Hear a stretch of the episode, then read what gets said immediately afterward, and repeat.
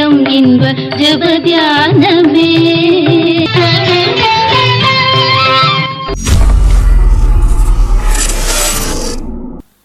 ஆண்டவராகிய இயேசு கிறிஸ்துவின் இணையற்ற நாமத்தில் இந்த காலவெளியில் மறுபடியும் உங்களோடு தொடர்பு கொள்வதில் மகிழ்ச்சி அடைகிறேன். காலைதோறும் அவருடைய கிருவிகள் புதிதாக இருக்கிறது சுகமாயிருப்பீர்களாக என்று வாழ்த்தி ஆசீர்வதிக்கிறேன். இன்றைக்கு தியானத்திற்கான வசனம் சங்கீதம் நூத்தி இருபத்தி எட்டு ஒன்னு அவர் வழிகளில் நடக்க தேவன் நம்மை அழைத்திருக்கிறார்.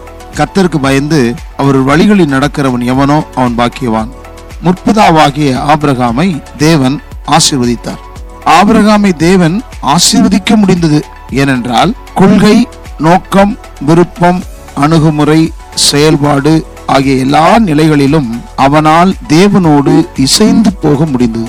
அவன் தன் மனதிற்கேற்ற ஒரு ஆன்மீகத்தை மையமாக கொள்ளாமல் தேவனுடைய விருப்பம் சார்ந்த ஒரு ஆன்மீகத்தையே தெரிந்து கொண்டான். எனவே தேவன் அவனை உயர்வான ஒரு நிலைக்கு கொண்டு வர முடிந்தது. ஆனால் லோத்து சற்று வித்தியாசமானவன் அவனுடைய இலக்கும் தேவ இலக்கும் ஒன்றல்ல. அவனுடைய கொள்கையும் தேவ கொள்கையும் ஒரே விதமானவை அல்ல. அவனுடைய தரிசனமும் தேவ தரிசனமும் ஒன்றல்ல.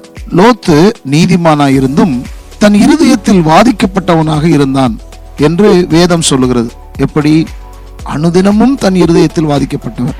வாழ்க்கையில் வெற்றி எங்கே இருக்கிறது என்றால் தேவ சித்தமும் நம் சித்தமும் இசைந்து போகிற பாதையில் தான் உள்ளது.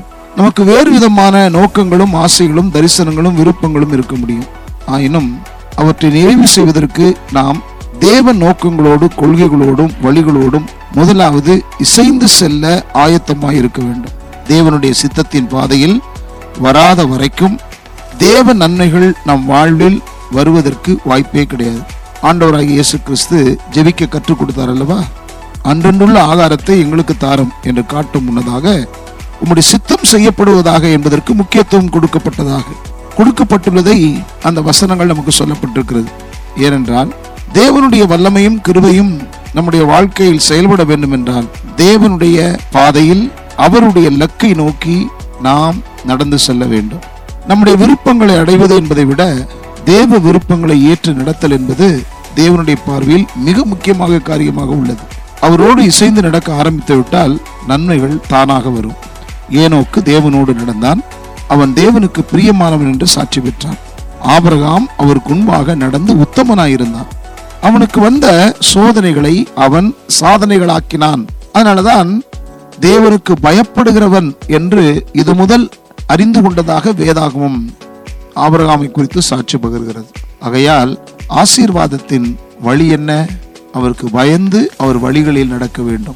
என்னுடைய சித்தம் அல்ல தேவனுடைய சித்தத்தை அறிந்து செயலாற்றுவதற்கு தேவனுடைய வார்த்தைகள் நம்முடைய இதயத்திலே தங்குவதற்கு இடம் கொடுங்கள். ஆண்டவரால் உயர்த்தப்படும்படி வாழுங்கள். தேவன் அப்படியே உங்களை நடத்துவாராக. ஆமேன்.